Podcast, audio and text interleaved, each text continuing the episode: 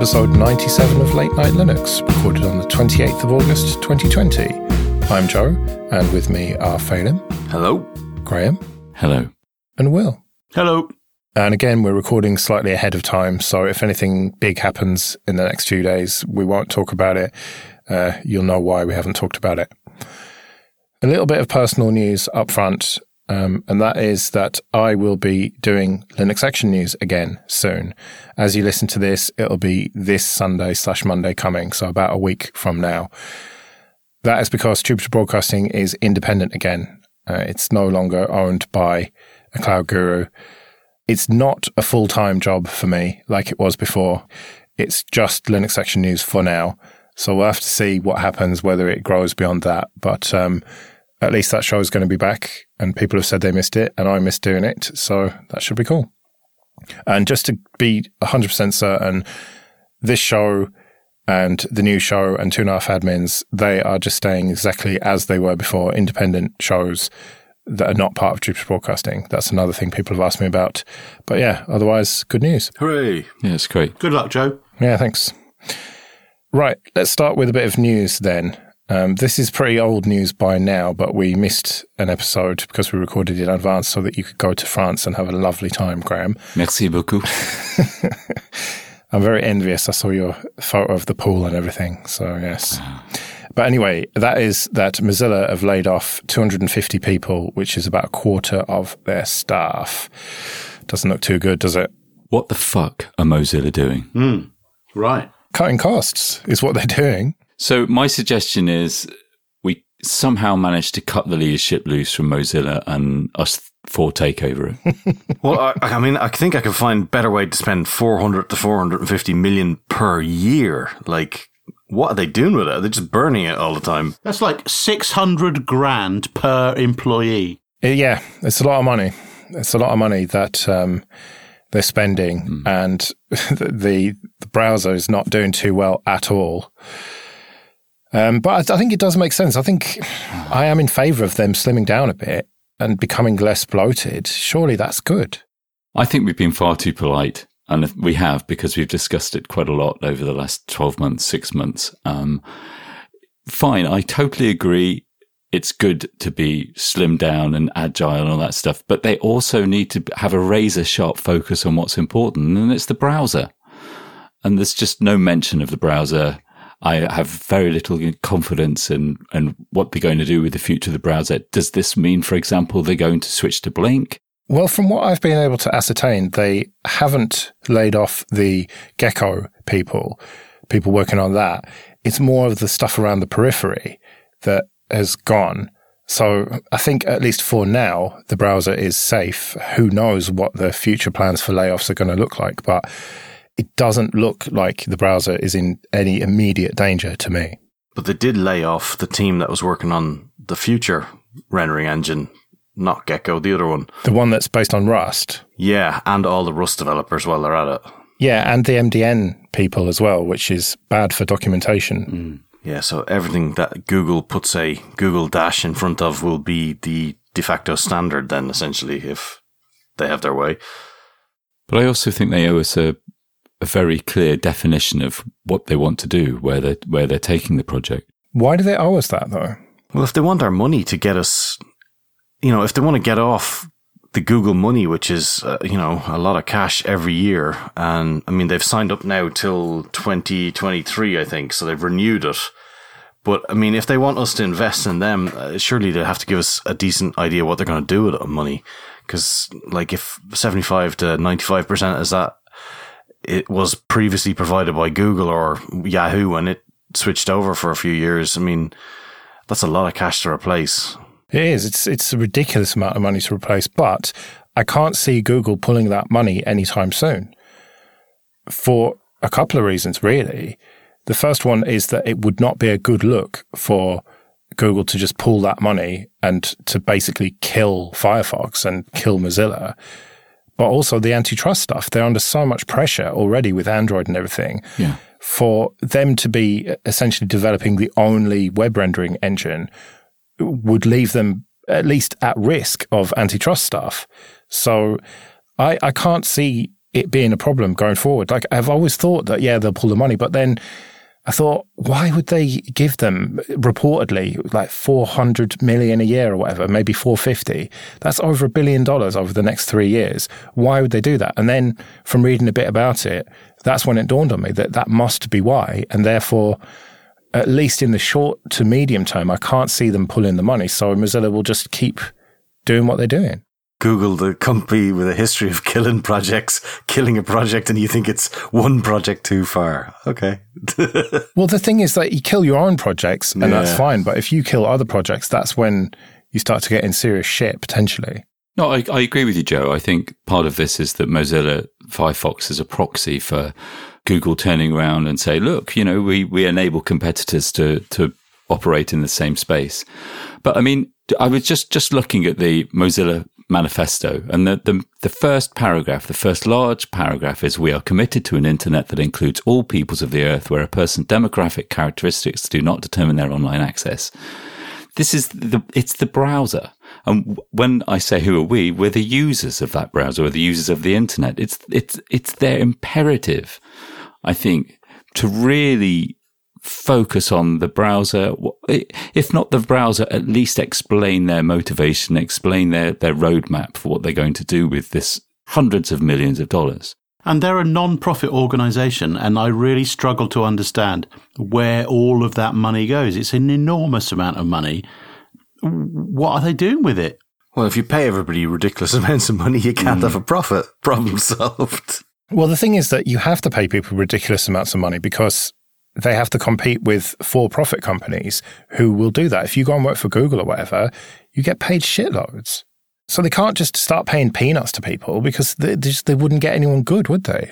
Uh, I don't know about that. I think there are still plenty of ideological software developers who would choose to work for Firefox or Mozilla rather than work for Google. Hmm. In fact, I know there are, and you know they're good developers. I think that they would, if Mozilla would take a stand on, for example, privacy. Then I think they would attract some really good talent, and they wouldn't have to pay them six hundred grand a year each. But they have tried to do that. Like every time we talk about it, this comes up, and they have at least tried and made the right noises about the privacy stuff. And that's that's always front and center for them. Maybe they could be doing more, granted, but it is certainly on their agenda to do that. But the thing is, like, we, we kind of talk about this, the browser, as in the desktop browser, but that's becoming less and less relevant to most people. And what really matters is mobile. And even there, it, it's not going very well, is the bottom line. They don't have any market share at all, basically. And it doesn't help that they have pushed this new update, which is they've been working on for a long time. And just look at the Google Play Store reviews for it. They are bad. People do not like it. Well, I say those people should have been using F Droid because I didn't get it yet, so it's fine. What version are you actually using from F-Droid? Uh, Fennec. So yeah, it's I think it's an LTS release or something or ESR or whatever they call it. I think it's 68 maybe. But uh, yeah, no, it didn't ask to update yet, so I missed it.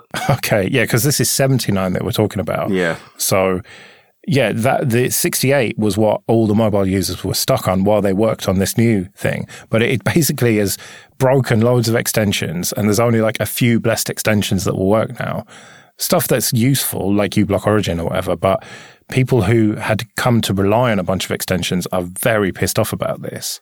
Yeah, and that's important. I mean, I've heard, I've, I've heard from people using the the uMatrix add-on, um, and well, really important add-ons that Firefox is there to support.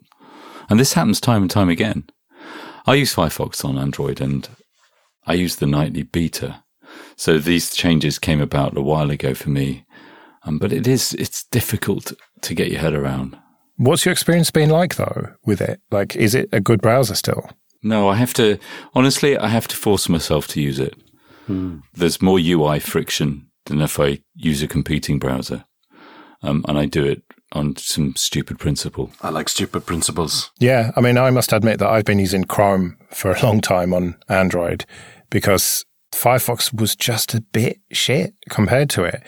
It's all right. And I'd often have it installed as my secondary browser. But then last time I wiped, I, I didn't even bother installing Firefox because hmm. I just didn't need it anymore. And that's, it's not a good sign, is it? No, I mean the tab view's the main thing. Now it's become just this another list that you have to switch between manually. It's people who aren't used to browsers. I think I think will find that confusing. But there's all kinds of other things as well.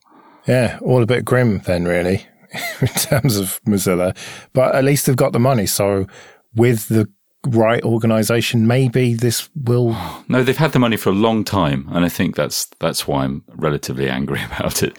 This has been they've had the Google money for over a decade. I don't know, fifteen years. Yeah, and the statement that Mitchell Baker put out when they announced they were making all of these redundancies, I read it a few times, and and it, there are a lot of words in there, but they didn't ever commit to doing anything. It was all about how things are going to change, but no facts in there.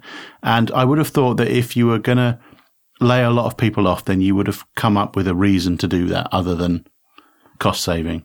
All right. Well, before we get too doom and gloomy, let's talk about something that's good news as far as I can see. And that is the Fairphone 3 Plus, which is a slightly upgraded version of last year's Fairphone 3 with better cameras and speakers. Now, you can either just buy the phone, or if you've got a Fairphone 3, you can change the camera module out and get a much better camera for your phone. This is just a revolutionary idea. I know it's been all about repairability and modularity and stuff before, but this really grabbed me when I read it. I just thought this is this is what phones should be like. Really? yes. You're going to get to a point, you know, in three years' time when you think, God, these photos of my children are just not quite the quality that I need. I'm going to swap out my phone and put something else, my camera and put something else in. Yeah. Like the camera on my 3T is a bit shit. Like, especially with um, pictures of uh, stars and stuff like that, just forget about it. If I had a better camera that would work with software to give me great photos, then I'd love to swap it out. And if I only had to pay, you know, 50, 60, 70 quid for it rather than buying a whole new phone, then I'd be seriously tempted to do it. I mean, I could maybe do that now, but I'd have to take the whole thing apart. But if it's designed to do that, then I think that's great. Sounds like a pain in the ass to me. Hmm. I think the battery should be replaceable. That's good. But the camera? Yeah, I agree. I mean, I like the way they're trying to replace as many components with recycled bits. I mean, that is quite good. And they're trying to source the uh, precious metals and things like that from sort of more ethical regions too. So, I mean, I think in that sort of sense, I think it's better than maybe the modular part. I mean, I thought it was a bit daft that it was modular until you said that the camera was a bit crap and then you could swap it out and sort of thinking about that might actually be quite smart in the long run because like processor speed, memory on my phone, same as yours, 3T. I mean, I, I don't have a reason to change anything on it. Um, in fairness, I don't take enough photos for it to be of any use for me to even change the camera, but you know, components like that where you maybe if the modem bit could swap out as well. Yeah, upgrade to 5G or whatever. 5G, yeah, exactly. But uh yeah, it's a it's a hard sell, I think. All right, Phelim, you put this in then uh, about FlightGear, your beloved flight sim. Yeah, well, it was more a case of last year we picked up that this competition that's been run by DARPA, the Defense Research Evaluation, whatever it is in the States. Uh, we're using FlightGear and the uh, JSBSim, which is the engine that runs all the aerodynamics and stuff on it, was being used to uh, create a artificial intelligence program uh, that was going to compete against humans. And then later on, I think this year, they're going to compete against each other in various battles, fighting on red versus blue.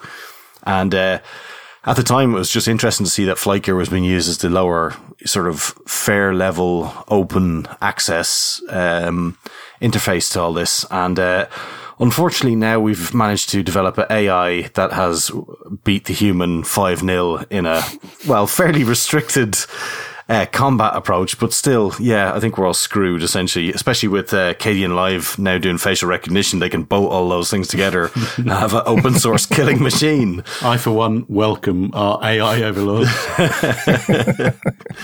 You're not going to be buying a Microsoft Flight Simulator then, Phelim? I am not, even though my brother has it and it looks very good. I spit at him. I've heard it's amazing, but uh, yeah, I have no interest. No, it in looks it. terrible. It does, look, it does look amazing, but getting all that data on your hard drive is going to be a push, isn't it, Phelim?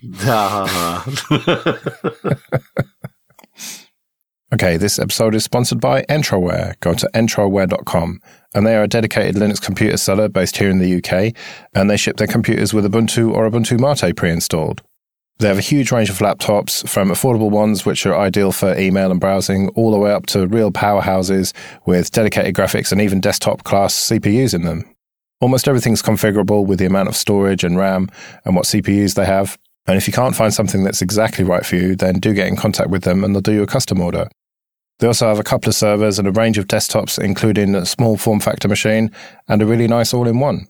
They ship to the UK, Republic of Ireland, France, Germany, Italy, and Spain. And if you do buy one of their machines, then there's a little drop down at checkout. You can select Late Night Linux and they'll know that we sent you to them.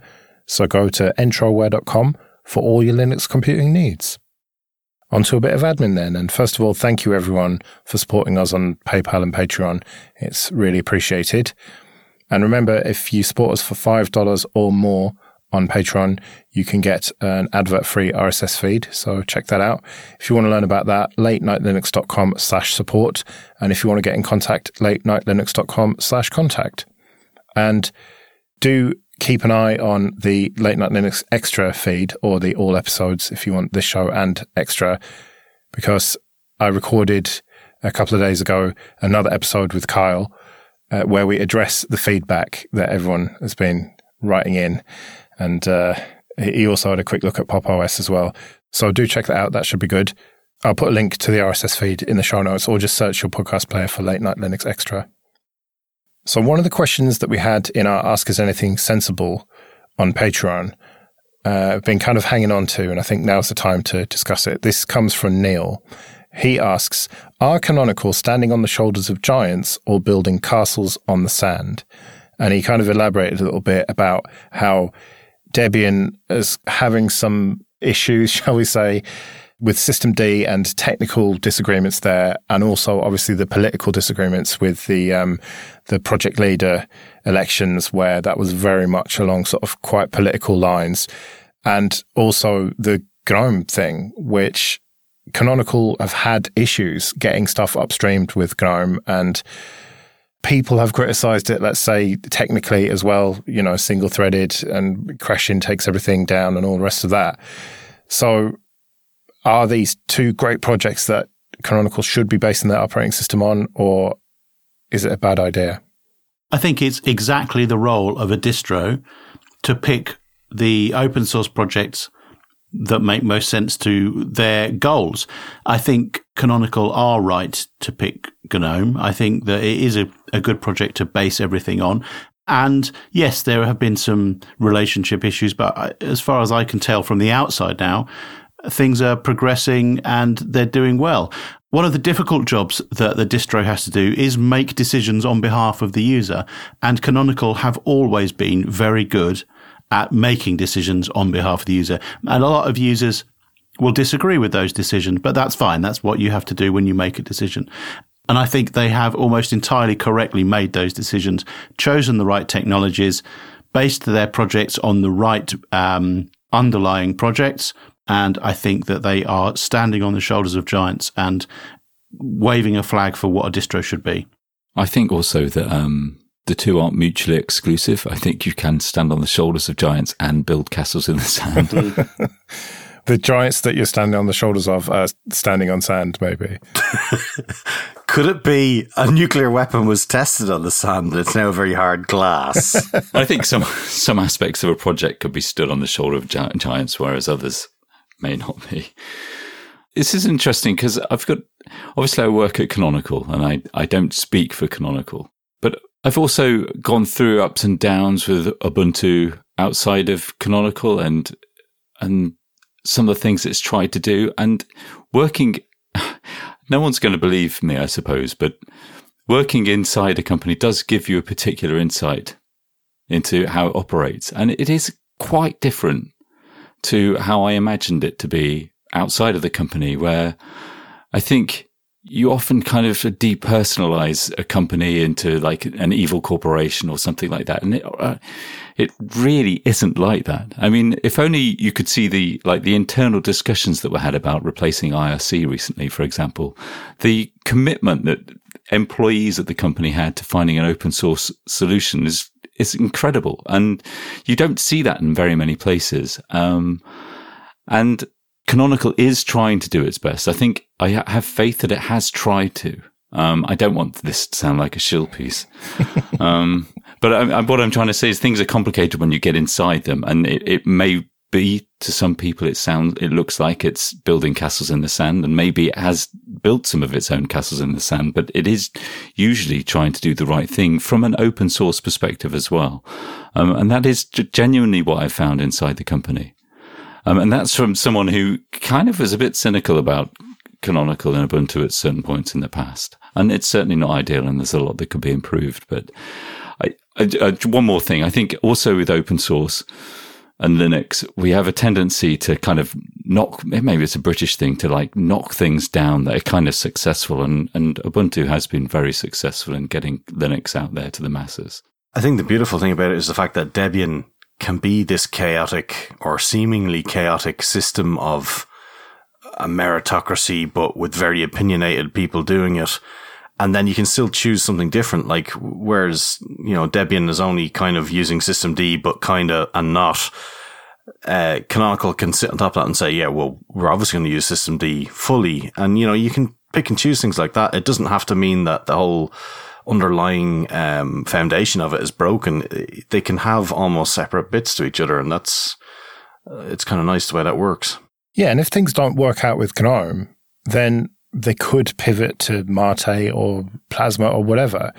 If you look at how quickly your team, it was under your management, well, the, the big change happened from Unity to GNOME. And that went very, very smoothly because it was a very good team working on that. And so I would imagine that, especially under Wimpress's stewardship, should they want to move to Mate, it would be possible to do that or, or potentially something else. And that's if the, the problems with GNOME escalate and it becomes a big issue, which I don't think it will because they seem to have a reasonably good relationship. So I'm not sure about that. And as for Debian, I think I do agree with you, Phelim, that um, they are kind of just ignoring the chaos and taking Debian. But I mean, the direction that Ubuntu is going in and Linux generally, which is like systemd and snaps essentially, does it really matter what the underlying distro is? It could, I mean, it would be a lot of work. It'd be a, a monster undertaking to move to another base. And I, I, don't know what that would be, whether that would be, well, it'd be unlikely to be Red Hat based, wouldn't it? So like maybe Arch or something like that. I don't know. I, but I have enough faith in the company to hire the right engineers to make it happen. But uh, we can't even think of them as separate projects in a certain respect, in the fact that Ubuntu feeds so many things back upstream as well. So it, it's almost a a self healing reciprocal sort of engine that fixes itself. Uh, that's a terrible analogy, but there you go. Well, that's the thing. A lot of the Debian developers are also Ubuntu developers. So yeah, there is a symbiotic relationship there. But I, just I don't think that it's even going to be an issue. I mean, just like the ridiculous idea of moving to an Arch base or SUSE or whatever it is, I don't think that will ever be needed because the problems that Debian has may be quite serious, but I don't think they're terminal.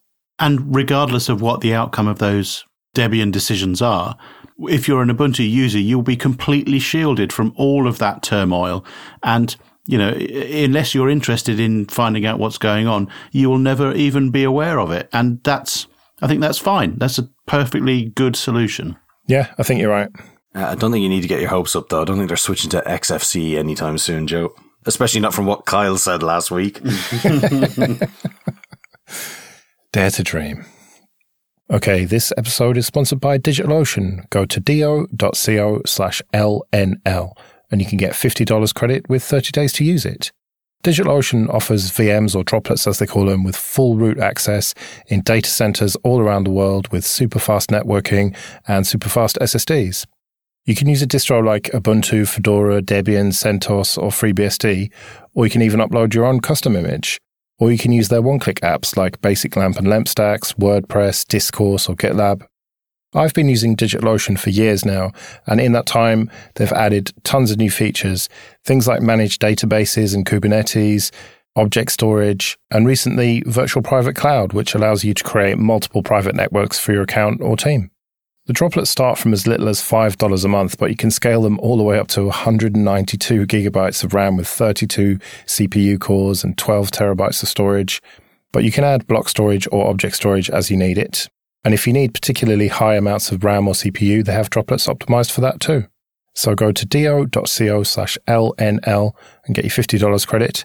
That's do.co slash LNL. All right, let's do a quick KDE corner then before we get out of here. Um, the first one is that KDE Neon has been rebased on Ubuntu 2004. Yes, it has, and I have not even dared touch my workstation because that is a Franken install from Kubuntu from 2013 that has progressed to KDE Neon and has encrypted home folders, which are no longer supported as of even the last release. So, at what point do you just back up and wipe and start again? It's possibly going to happen this weekend. I just did not have the time prior to this show, but I did it on my laptop. So my laptop is a clean install from uh, the the last release, and I did an upgrade of it completely flawless. And to be quite honest, I didn't even notice the difference. Like it is that good because you already have uh, the hardware extended support kernels and graphics drivers. Um, you've already got like a latest Firefox, and then you've already got up to date KDE. So, to be quite honest, I really didn't notice. I mean, that sounds terrible. It means that like it was not worth them doing it. I'm sure it was obviously worth them doing it, but uh, there was no crashes, no bugs, no anything like that. So it was a really good, really good upgrade. No, that's what you should have. You shouldn't notice. That's a good experience as far as I'm concerned. If you were happy with it before, then yeah, you should notice. And like you said, it's the same plasma, the same yeah. KDE applications. That's the beauty of KDE Neon. So yeah, good stuff. Graham, did you update to it? No, I'm, it's funny because I'm in exactly the same boat as Phelim. Oh. Yeah. I had a Kubuntu install from, if it's 2013, then that's when it was. And I, yeah. I switched over to the Neon repositories and haven't look back, although it breaks. Yeah, it's like I think I think it'll be a really quick upgrade, and I'm thinking, hmm, yeah. I've installed quite a lot of stuff. Now, do I trawl back through all my apt history.log files and I try and figure out what I actually installed myself, what came part of it, and it's like, oh man, I don't want to do that. I usually close down X, everything, get right back down to the terminal, and then yeah. whenever it says there's a conflict, I go, yep, get rid of it all. Wipe and be damned. but it comes back. Well, we've also had the 2008 app updates, including Kdenlive, which we talked about a few shows ago. Yeah, and there's a great there's a great update that we should link to a web page there with all the stuff and the features. And I th- I think it looks really professional the way they're doing it. Like uh, you can see that they're trying to shift in the right direction. And as far as I've read from the um, some of the posts that they've made, their next big thing is to try and work on the MLT backend. Um, but there's a lot of work involved in that, so that's not something they're going to do lightly because that's the bit that does all the video encoding and syncing and all that sort of stuff. Um, but I think they've made a massive effort on the, the UI design on this and it looks really good. Um, obviously I'm judging this from a complete layperson's perspective, but uh, it, to me, it looks like they've separated into various different, you know, like the color space, the audio side of things, and then the video clips, etc. And there's a Plasma Mobile update then. Yeah, um, as I say, there hasn't been a a much of an update in the last few months from Plasma Mobile, which you know, if I had a PinePhone, I'd I'd try out, but I don't. Oh well. um, I'll send it one day. subtle dig. Um, but they have an update on some of the apps that are coming out, and uh, once, well, as of now, 520 is released. Um, these are going to be coming out very soon. So you've got things like uh, clock application, the weather, um, there's a calculator app and the browser has had loads of improvements to it. And there's a, a sort of a contrast checker and things like that. And uh, some awful looking game, which I, people play games on phones. I don't know what's wrong with you, but, um, yeah, it's good to see because, you know, the more apps, the more varied the types of applications coming out. It, you know, builds a good ecosystem and, you know, we might one day have a phone that we can reliably get an open source, fully Linux desktop on there. Um, obviously, UBports does a really good job as well. Um, but I think it's nice to have a, a, bit of competition in that respect. And um, yeah, that's starting to look really nice. I wish I could try it. Well, I've just looked, and my local post office is only open in the middle of the night, 10 a.m. till 2 p.m. That's like That's perfect. How am I possibly going to get there if it closes at two o'clock? I don't even wake up till then. Uh, come, come winter, you know, all the, the nice cool morning air. I mean, that'll keep COVID right down. You'll be able to get in there and be safe. Yeah, yeah, it's a great idea. All right, quick mention for a Linux Spotlight episode with Nate Graham of KDE, who we uh, quite often link to. Um, that's, that's a show with Rocco that I was on before. I haven't actually watched or listened to this yet. Yeah, I, have watched half an hour of that epic two hour extravaganza. Um, I, I didn't manage to get any further yet. I will, but I was in a field uh, camping for a few days, so I was trying to conserve battery. Yeah, well, we'll link to that anyway. Yeah, it's very good. Right, well, we better get out of here then. We'll be back in two weeks, and do check out Late Night Linux Extra in the meantime. But until then, I've been Joe. I've been Phelim. I've been Graham. And I've been Will. See you later.